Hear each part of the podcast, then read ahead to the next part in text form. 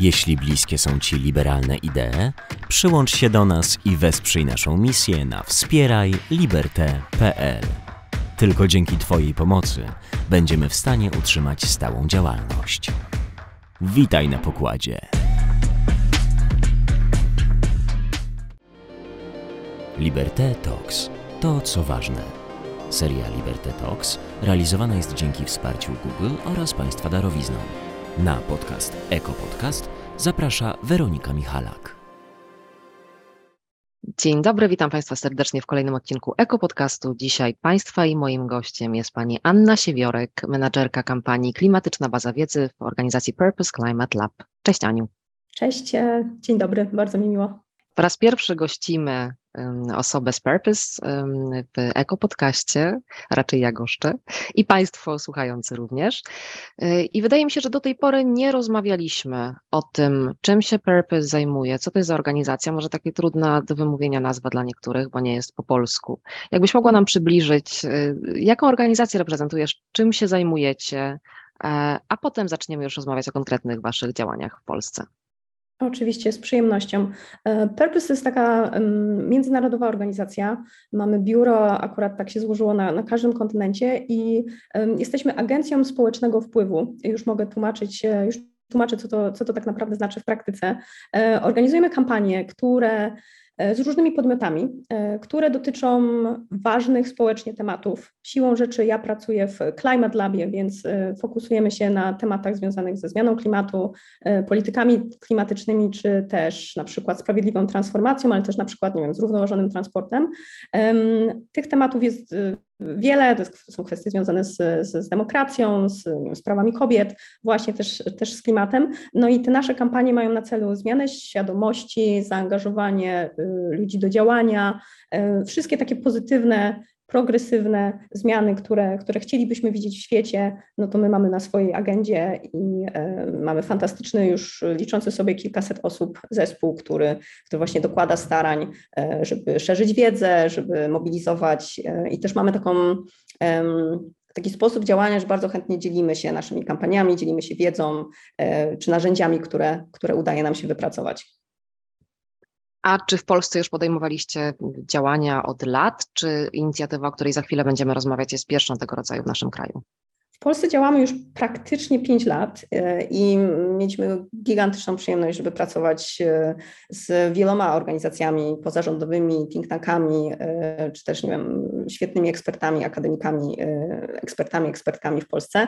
Więc tak naprawdę to jest któryś już z kolei projekt, który też, ja zaraz zresztą chętnie opowiem o, o, szczegółach, ale bardzo korzysta z tego, że Purpose Climate Lab już jest od tylu lat w, w Polsce, bo, bo dzięki temu udało nam się wokół narzędzia, wokół tej bazy bazy wiedzy zbudować świetną sieć ekspertów i ekspertek, którzy dodatkowo jakby wspierają projekt e, i też e, jakby sprawiają, że on jest e, jeszcze lepszy, dzielą się wiedzą, doświadczeniem. My też z, tego, z tej wiedzy i z tego doświadczenia staramy się jak najpełniej korzystać. Świetnie.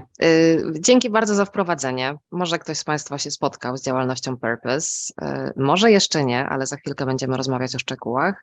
Ty powiedziałeś, że działasz w tak zwanym Climate Lab czyli podejmujecie tematy związane ze zmianą klimatu. Ponieważ e, jeżeli chodzi o zmianę klimatu, to jest to temat bardzo skomplikowany i wieloaspektowy, o czym wielokrotnie już tutaj z różnymi gośćmi i gościniami wspominaliśmy. E, chciałabym zapytać jak jest Wasze podejście do tego tematu? Czy kompleksowo podchodzicie, patrzycie z względów e, ekonomicznych, analizujecie kwestie zmiany klimatu, środowiskowych, może zdrowotnych, czy wszystko po kolei? I jakby o kampanii jeszcze zaraz powiemy, tak, tak już któryś raz wspominamy, to będzie, to będzie istotny punkt naszej rozmowy, w zasadzie, w zasadzie główny, ale jakbyś mogła powiedzieć właśnie przez jaki pryzmat podchodzicie do zmiany klimatu w swoich działaniach? E, jasne, my działamy projektowo. E, w ramach każdego z projektów, w zależności od tematu, e, staramy się też, to też jest taka trochę takie podejście purpose, testować różnego rodzaju taktyki, pracować z różnego rodzaju grupami, bo to też jakby zbieramy doświadczenia i staramy się jakby mm, skalować potem to, co się udało i ewentualnie wyciągać wnioski i wyrzucać to, co nie, było jakimś najbardziej trafionym pomysłem, ale tak naprawdę każde nasze działanie jest poprzedzone bardzo długimi, długim researchem, sprawdzaniem tego, oglądaniem, co się dzieje społecznie, gospodarczo, politycznie w Polsce, e, które tematy próbujemy też przewidzieć w pewien sposób z, z naszym zespołem, które tematy będą istotne. Tak się na przykład właśnie udało w cudzysłowie w kontekście e, dezinformacji klimatycznej, bo my już szeroko rozmawialiśmy o tym temacie w roku ubiegłym i w tym roku prowadzimy taki całoroczny projekt dotyczący dezinformacji e, klimatycznej. Podejmujemy próby też z różnymi grupami, czy to z, z dziennikarzami, czy, e, czy na przykład z influencerami walki z tym zjawiskiem, też budowania świadomości.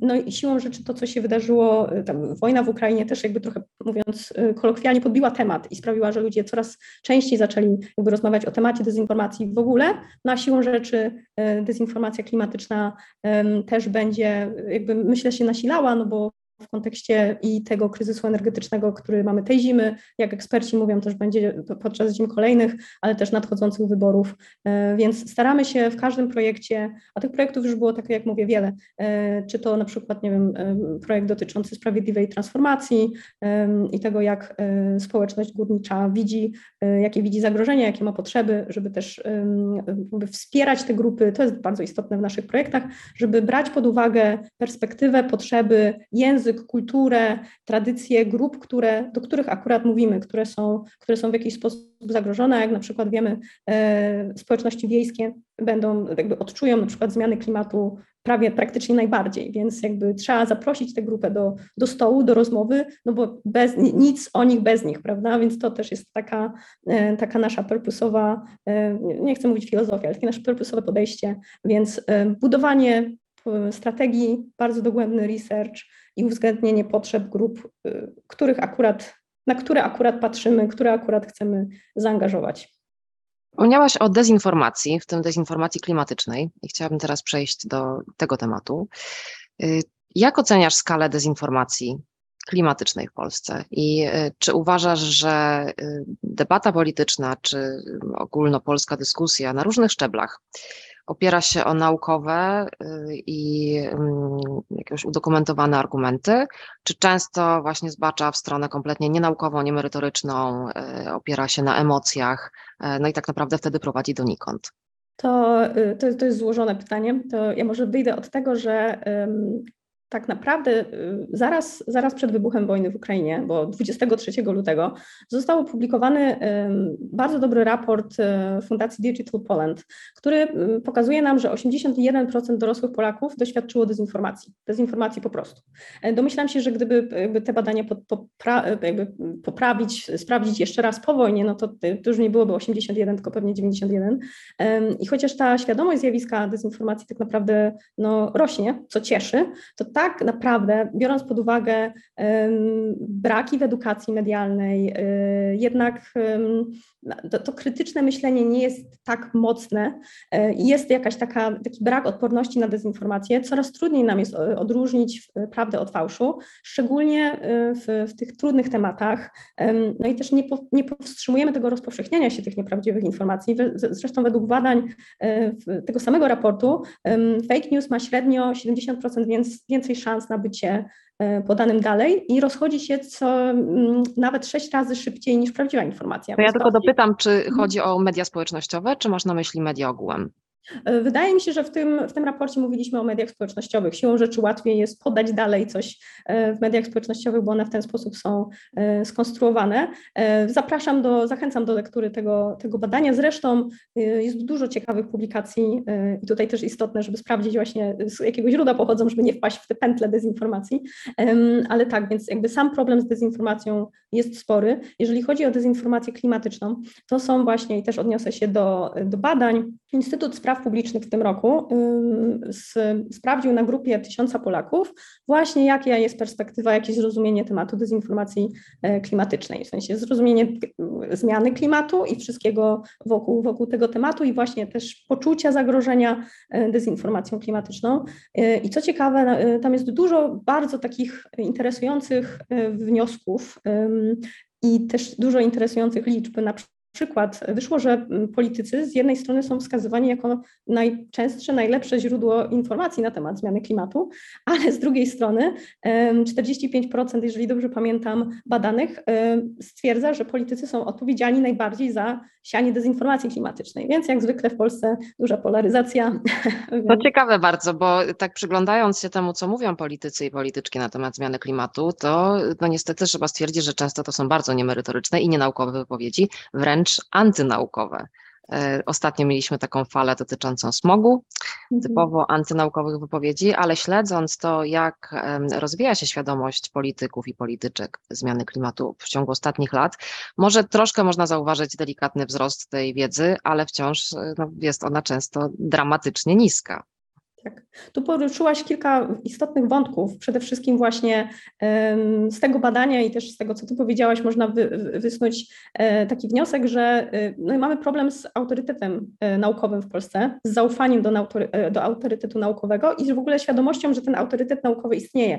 Mamy w Polsce multum, grono fantastycznych ekspertek, ekspertów, e, tylko oni po prostu z jednej strony jakby nie istnieją trochę w świadomości szerszego grona, szerszej, szerszej publiczności, więc siłą rzeczy powinni dostać trochę więcej tego czasu antenowego i częściej być jakby cytowani i też przytaczani właśnie na przykład przez, przez polityków czy przez dziennikarzy. Druga rzecz jest taka, że no, ci politycy właśnie e, często, gęsto wypowiadają się na tematy na przykład dotyczące właśnie czy, czy zmiany klimatu, czy powietrza, nie mając do końca podparcia y, wiedzy, nie, nie, mają zrobionego odpowiedniego researchu. Mm, no i siłą rzeczy tutaj też odpowiedzialność spoczywa trochę na dziennikarzach, którzy właśnie mm, nie zawsze mają czas, ochotę, potrzebę zweryfikowania tego y, i podają dalej informacje które na przykład no, nie do końca są prawdziwe, nie? bo tutaj dezinformacja no, to jest celowe wprowadzenie w błąd, no ale też może być jeszcze jakaś propaganda, manipulacja, tutaj tak naprawdę odcieni tego zjawiska jest, jest bardzo dużo.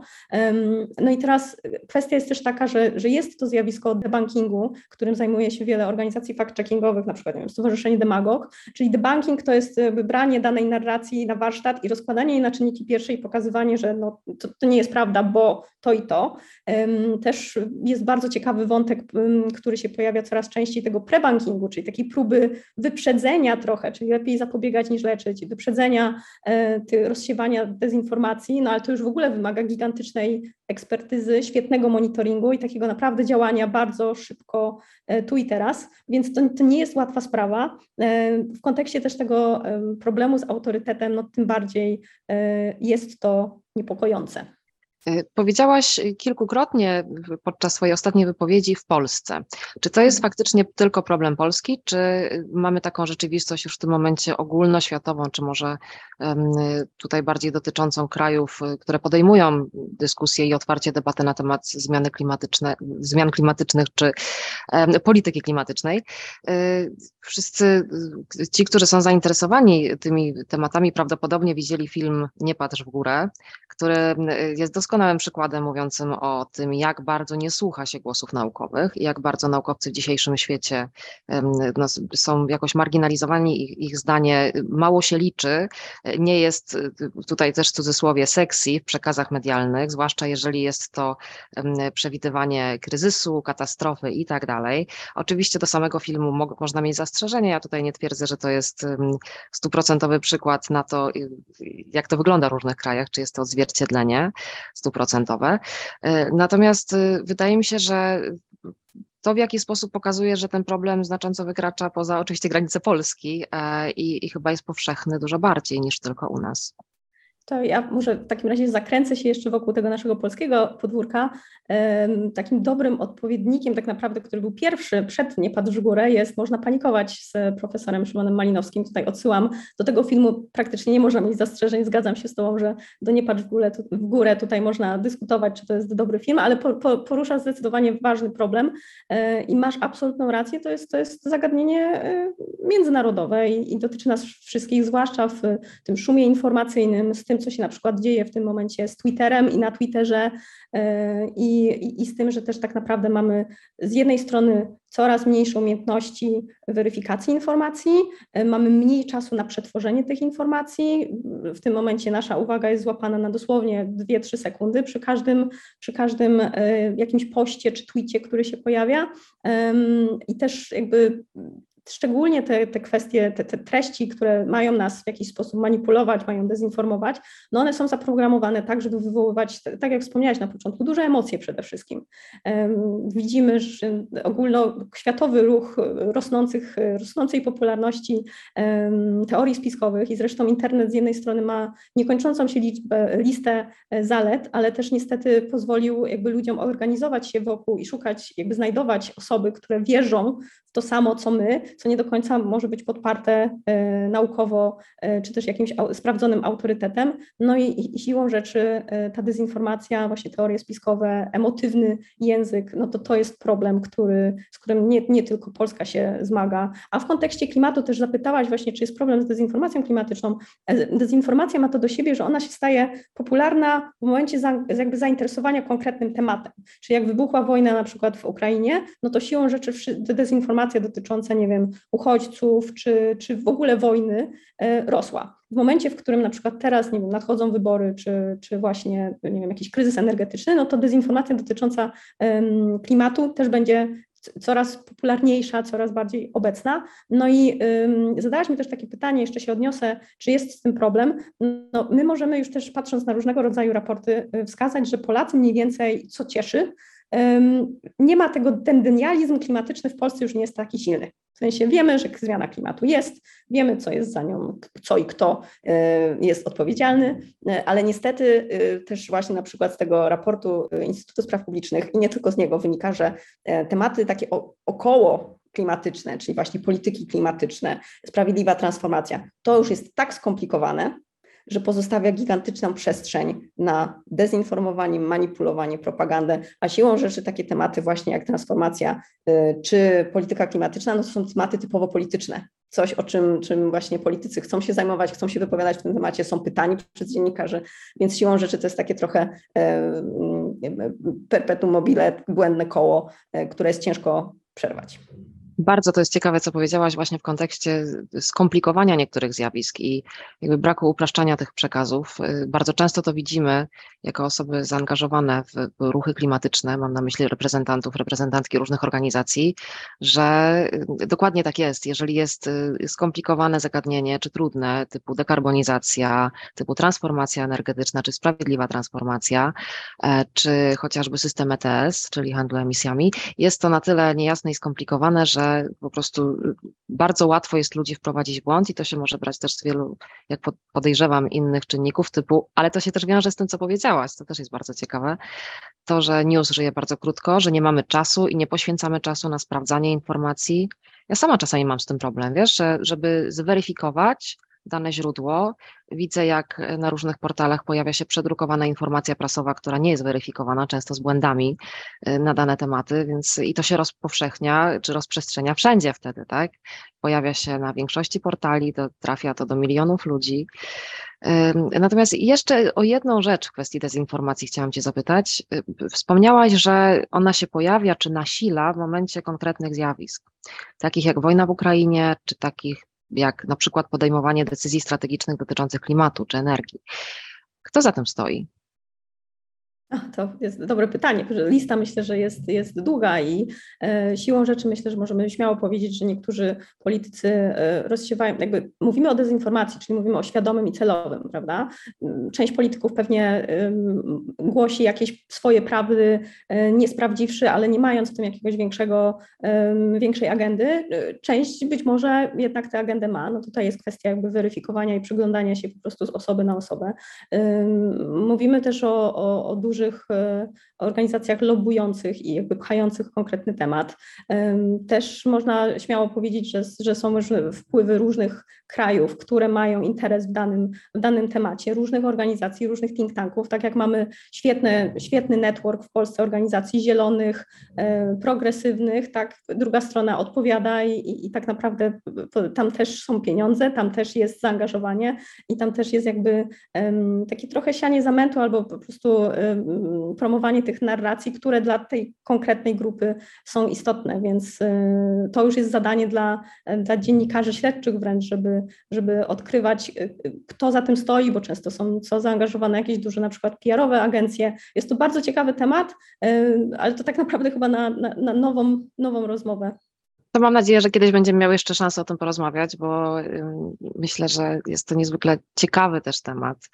E, pojawiają się często komentarze na zasadzie obcych troli, e, mhm. czy, czy działających na zlecenie innych krajów w Polsce i siejących właśnie dezinformację albo utrwa, utrwalających jakiś negatywny przekaz. Ale wróćmy do działań Purpose, e, związanych właśnie z dezinformacją klimatyczną. Niedawno, popraw mnie, jeżeli pomylę datę, ale to było w poprzednią środę, czy 16, czyli tak, już dwa tygodnie temu. 16 e, e, listopada opublikowana została, opublikowane zostało nowe narzędzie.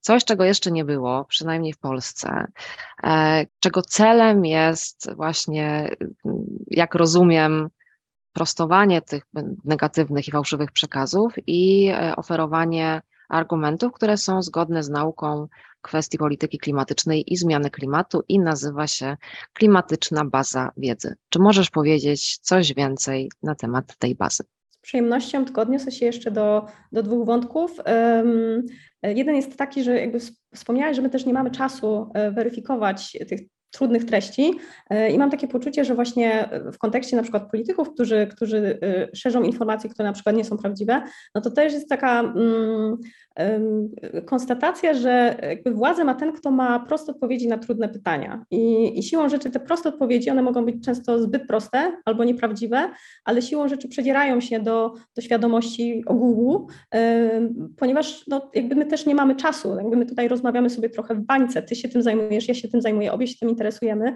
słuchacze nasi pewnie, pewnie też, ale siłą rzeczy nie ma do końca sensu wymagać od zwykłego obywatela, y, żeby miał czas, energię, ochotę w ogóle w, w, wdrażać się w tak skomplikowane treści, no bo, bo mówmy się, dajmy ludziom żyć, prawda? Więc to, to, jest, to jest dość istotna, e, istotna rzecz w tym, w tym temacie. E, I tak naprawdę mówiłaś też, że właśnie ten, ten cykl życia informacji, ona się szybko zmienia, e, mamy mało czasu, żeby się z nią zapoznać i my, przechodząc płynnie do klimatycznej bazy wiedzy, mieliśmy taką obserwację, że mamy, na, mamy w Polsce dużo świetnych publikacji naukowych, w klimatycznej bazie wiedzy są nie tylko polskie, ale, ale jakby idea, pomysł zrodził się właśnie z tej obserwacji, że jest dużo świetnych ośrodków akademickich, think tanków, y, organizacji pozarządowych, które produkują świetnego rodzaju raporty, analizy, tylko się rzeczy, cykl życia takiego raportu jest dość krótki. No jakby i one potem giną gdzieś w odmętach sieci, ciężko jest je znaleźć. Y, I klimatyczna baza wiedzy to miała być taka z jednej strony odpowiedź na mm, no właśnie dezinformację klimatyczną, jakaś taka nasza cegiełka w, w, w tym temacie, pomoc narzędzie, które ma być pomocą dla i dziennikarzy, którzy piszą e, w tym temacie i też zauważyliśmy, że no jakby pojawia się coraz więcej fajnych nazwisk w sferze twórców i twórczyń internetowych, którzy zajmują się tym tematem, więc dla nich też będzie, e, mam nadzieję, istotne, czy też pracowników NGO-sów, akademików, a taka właśnie wisienka na torcie, to bardzo byśmy chcieli, żeby na przykład właśnie politycy, polityczki czy pracownicy e, ich biur właśnie korzystali z tego narzędzia, przygotowując się do na przykład danego, danej rozmowy, danej debaty. No i klimatyczna baza wiedzy to jest takie miejsce, które zbiera, kataloguje wartościowe, aktualne opracowania dotyczące zmiany klimatu, wszystkich tematów y, pokrewnych, też kwestii powietrza i pozwala na taką szybką weryfikację. I chodziło nam o to, żeby była to baza, która jest prosta w użyciu, ma dobrą architekturę informacji, więc też to wyszukiwanie jest proste, ale tutaj tą, y, tą taką kropką nad i mamy świetną redakcję y, Barbara Rogala, która jest naprawdę bardzo dobrą dziennikarką klimatyczną i Marcin Osuk, który jest pracownikiem Akademii, y, Polskiej Akademii Nauk, pracują nad tym środkiem bazy. Oni, oni jakby wyszukują, weryfikują dane treści, ale też robią takie opracowanie, które ma być taką esencją pokazaną w prosty sposób, czyli jakby możemy sobie wyczytać najważniejsze wnioski bez wchodzenia w tą treść tych raportów, które są często bardzo trudne i więc jakby, żeby w szybki sposób zweryfikować, czy ten raport na przykład do naszej pracy nam jest potrzebny, żeby wydobyć esencję, żeby zrozumieć, o co w tym chodzi, no to tutaj też ta redakcja nad tym pracuje i myślę, że to jest duża zaleta e, narzędzia. Na jakiej stronie możemy znaleźć bazę? To od razu osoby, które nas słuchają, mogą wpisać w telefony komórkowe i e, patrzeć, sprawdzać zawartość bazy, podczas kiedy dalej będziemy o niej rozmawiać. Tak, mogą weryfikować, czy tutaj nie, dez, nie dezinformuję. Ja serdecznie w takim razie zapraszam na stronę klimatycznabazawiedzy.org. Czy w tej bazie są tylko publikacje po polsku, czy też pokusiliście się o umieszczenie wielkich raportów, często, oczywiście też małych, no w innych językach również bywają broszury czy, e, czy mało obszerne raporty, ale takich jak raporty IPCC, czyli Międzyrządowego Panelu do spraw zmiany klimatu, albo raporty The Lancet, e, które no, są same w sobie e, bardzo obszerne, i zapoznanie się z nimi, ocena ich też z pewnością zajmują trochę czasu, a z drugiej strony e, to są organizacje czy ciała, które jakby też troszeczkę świadczą same o sobie i, i już z założenia są oparte o naukę. Tutaj użyłaś dobrego zwrotu, pokuśliśmy się, bo tutaj chciałabym podkreślić, że mm, baza działa e, od 16 e, listopada e, i to jest taka wersja beta, w sensie to nie jest już jakby gotowy byt, tylko to będzie organizm, który docelowo ma żyć długo i się rozwijać i być uzupełniany. Na starcie mieliśmy kilkadziesiąt raportów i, i redakcja cały czas działa, cały czas uzupełnia, no bo siłą rzeczy tego jest dużo, trzeba to odnaleźć, trzeba to spisać, a też pojawiają się świetne nowe publikacje i odpowiedź jest tak, mamy publikacje po polsku, ale mamy też te, te duże publikacje, publikacje w stylu IPCC, czy raporty przygotowane przez WHO, ONZ, FAO e, i tak dalej.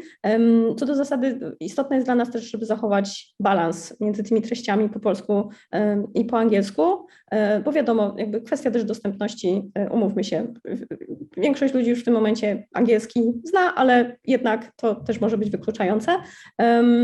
Więc tak, uzupełniamy o te, o te duże E, duże i małe raporty zagraniczne i, i świetne publikacje z Polski. Jeżeli Państwo już jesteście na stronie i widzicie klimatyczną bazę wiedzy na swoich smartfonach albo na komputerach, to widzicie, że są tagi czy podział na tematy, takie jak ja sobie tutaj użyję też ściągi, y, człowiek i społeczeństwo, dezinformacja, emisja energetyka, gazy cieplarniane, klimat, miasta i wieś i tak dalej. Czyli można po danym zagadnieniu szukać y, konkretnych informacji, które nas interesują. Dokładnie tak. To też był jakby tutaj e, ten główny punkt budowania architektury informacji. Ja może dodam, e, bo może to będzie dla, dla e, kogoś ze słuchaczy i słuchaczek ciekawe, jak pracowaliśmy nad tym. Jakby celem było, żeby to było naprawdę bardzo fajnie, proste w użyciu, przygotowane właśnie dla użytkowników. Pracowaliśmy z Katarzyną Janotą z grupy roboczej, która jest naprawdę świetną specjalistką user experience i ona najpierw na poziomie takich naszych wewnętrznych rozmów, warsztatów, zbierała informacje, co, co chcemy, jaka jest nasza wizja, a później mieliśmy kokreacyjne warsztaty, trzy, taką, takie prace w grupach ekspertów, dziennikarzy, influencerów i zbieraliśmy ich opinie, ich potrzeby e, i podczas tych warsztatów to, się, to narzędzie zaczęło się tak po prostu pojawiać, bo bardzo nam zależało na tym, żeby właśnie te grupy docelowe użytkowników żeby ich potrzeby zostały spełnione. I siłą rzeczy to właśnie tagi, tematy, e, to jest jeden z kluczowych elementów, żeby się łatwiej o tym potem poruszać, żeby tak trochę podpowiedzieć, co, co, czego szukasz, bo, bo zdaję sobie sprawę, że ktoś może przyjść właśnie z konkretną agendą i wie, czego szuka, ale może po prostu chcieć się rozejrzeć albo e, trochę, trochę pokombinować, trochę się poinspirować.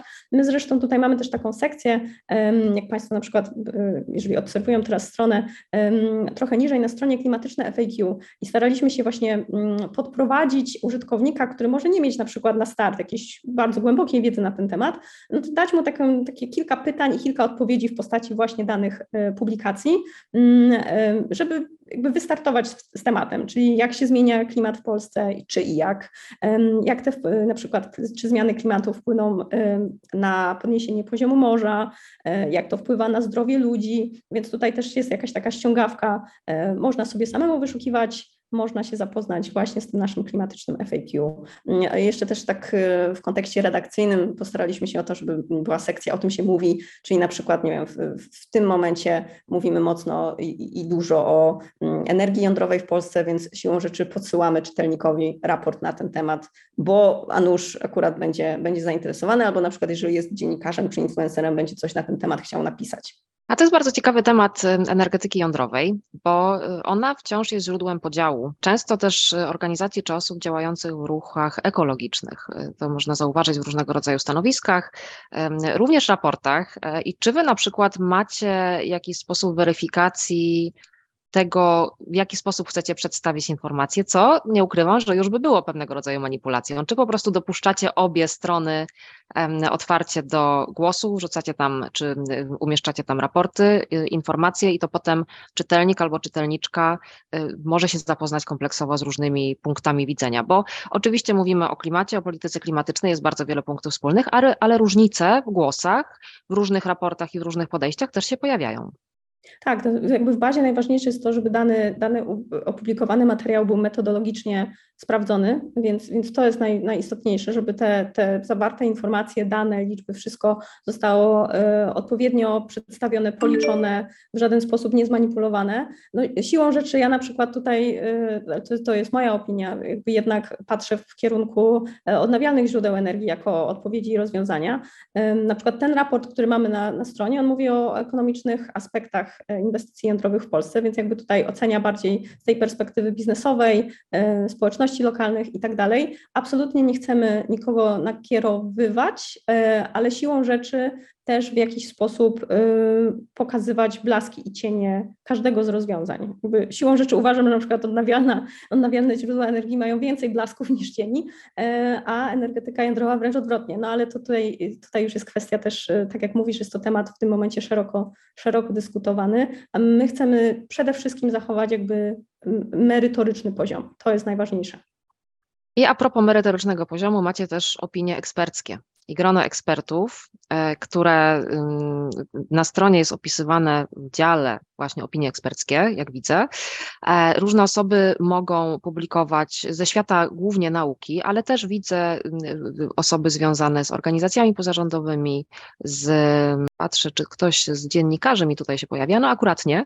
E, jeżeli mogłabyś powiedzieć troszeczkę więcej o tej kategorii opinie eksperckie, kogo tam zaprosiliście, kto te opinie może wygłaszać i w jaki sposób te osoby są jakby zapraszane do, współpracy z klimatyczną bazą wiedzy. E, więc tak, jeżeli chodzi o opinie, które są publikowane, no to tutaj też jest działanie redakcji, która jakby śledzi, obserwuje, wyszukuje w internecie. No i tutaj istotny jest jakby dorobek naukowy, no i też jakby e, to, to podejście takie proklimatyczne, więc, więc to jest najważniejsze dla nas, żeby jednak klimatyczna baza wiedzy była przede wszystkim narzędziem, które właśnie jest transparentne, oparte na metodologii rzetelne, wiarygodne. No i tutaj też istotnym elementem jest ta Rada Ekspertek i Ekspertów, o której wspomniałaś, żeby ta, ta, tą wiarygodność jeszcze bardziej podbijać i, i, to, że udało się tę Radę Ekspertów i Ekspertek stworzyć wokół narzędzia bardzo, bardzo cieszy. W tym momencie na pokładzie mamy 13 e, różnych organizacji i to są organizacje pozarządowe, ale też ośrodki badawcze czy ośrodki akademickie. E, na przykład z ośrodków akademickich jest z nami Kolegium Civitas czy Polityka Wrocławska, dokładniej Centrum Zrównoważonego Rozwoju i Ochrony Klimatu na Politechnice Wrocławskiej. Mamy na pokładzie na przykład y, jedyny w swoim rodzaju fantastyczny portal Nauka o Klimacie, który już sam w sobie ma, ma lata doświadczenia i, i zresztą też na przykład te opinie na temat, y, na temat zmiany i tematów pokre, pokrewnych publikuje, ale cieszy też to, że jest z nami Instytut Resortowy, który jest nadzorowany przez Ministerstwo Klimatu i Środowiska, czyli Instytut Ochrony Środowiska, Państwowy Instytut Badawczy, więc jakby tutaj y, grupa jest już mocna, a wiemy, już mogę powiedzieć, że pięć innych organizacji, e, w tym Koalicja Klimatyczna, chcą dołączyć do nas, co tym bardziej cieszy jeszcze bardziej. Więc e, zasada polega na tym, że te organizacje z jednej strony trochę swoim dorobkiem e, firmują narzędzie, więc też jakby zwiększają tą wiarygodność. To jest jedna rzecz. Druga rzecz jest to baza, jest to, to grupa ludzi, która się zastanawia, jak to narzędzie dalej rozwijać. To tym bardziej też cieszy. A trzecia sprawa wygląda tak, że każda organizacja oddelegowała, wybrała jednego, jedną eksperta, ekspertkę, czy też nawet grupę e, i redakcja może się w każdym momencie zwrócić do tych osób, e, gdyby pojawiły się właśnie jakieś wątpliwości. Czyli na przykład jak mówiłaś o kwestiach jądrowych, jeżeli byłoby jakieś ale, to możemy się zwrócić do ekspertów na przykład, e, którzy zajmują się tematem energetycznym mm, i podpytać, czy to jest metodologicznie ok, czy to jest wystarczająco rzetelne, czy może właśnie, nie wiem, z racji na przykład kontrowersji lepiej tego nie, nie publikować. Więc to, to ten udział ekspertów jest dość szeroki, kompleksowy, no i to siłą rzeczy też sprawia, że narzędzie jest e, lepsze. Y, my tutaj dużo rozmawiamy o organizacjach i osobach ze świata nauki, ale czy dopuszczacie również reprezentantów, reprezentantki biznesu do współpracy, czy jest to działalność, która nie związana jest w jakikolwiek sposób z działaniem jakichkolwiek firm, firm, korporacji e, i sektora biznesu? Nie, tutaj jakby y, istotne jest dla nas, żeby to było stricte naukowe, stricte naukowa przestrzeń, też nawet w kontekście, nie wiem, jakiejś docelowo przyszłości reklam na, na portalu, to ma być z, totalnie odpolitycznione, odbiznesowione e, narzędzie, które jest apolityczne, e, bezpieczne, właśnie rzetelne, e, ogólnodostępne, darmowe, więc jakby zależy nam na tym, żeby jednak przede wszystkim stawiać nacisk na, kłaść nacisk na reprezentantów tego naukowego środowiska. Baza została opublikowana 16 listopada, czyli stosunkowo niedawno. Czy mieliście już jakieś sygnały, chociażby od reprezentantów, reprezentantek polityki, może naukowców, którzy chcą dołączyć kolejnych, powiedziałaś o koalicji klimatycznej, którzy skorzystali już z bazy i użyli argumentów e, zawartych w tych raportach? Oczywiście ja sobie zdaję sprawę z tego, że w większości przypadków nie możecie tego kontrolować, ale może jakieś głosy już do was, do, do was dotarły zwrotnie e, na zasadzie tego, że jest to przydatne narzędzie, że ono było potrzebne, że jest w stanie jakąś lukę czy jakąś niszę właśnie w Polsce w zakresie tej dezinformacji czy braku informacji o zmianie klimatu wypełnić. Mhm. To ja może zacznę od tego, że my zanim w ogóle jeszcze wystartowaliśmy z bazą, zanim tak naprawdę w ogóle zaczęliśmy ją stawiać, kodować i, i żeby powstała, e, przeprowadziliśmy na makietach testy użyteczności właśnie z dziennikarzami, influencerami, czy też nawet politykami, e, żeby ich zapytać, czy to jest fajny kierunek, czy, czy coś jeszcze trzeba poprawić, czy to spełnia, spełnia wymogi i potrzeby. E, odpowiedź była bardzo pozytywna, to jest raz i, i to był dobry już na start taki e, odzew. Minęły niecałe dwa tygodnie i rzeczywiście możemy pochwalić się dużym zainteresowaniem i mediów e, narzędziem.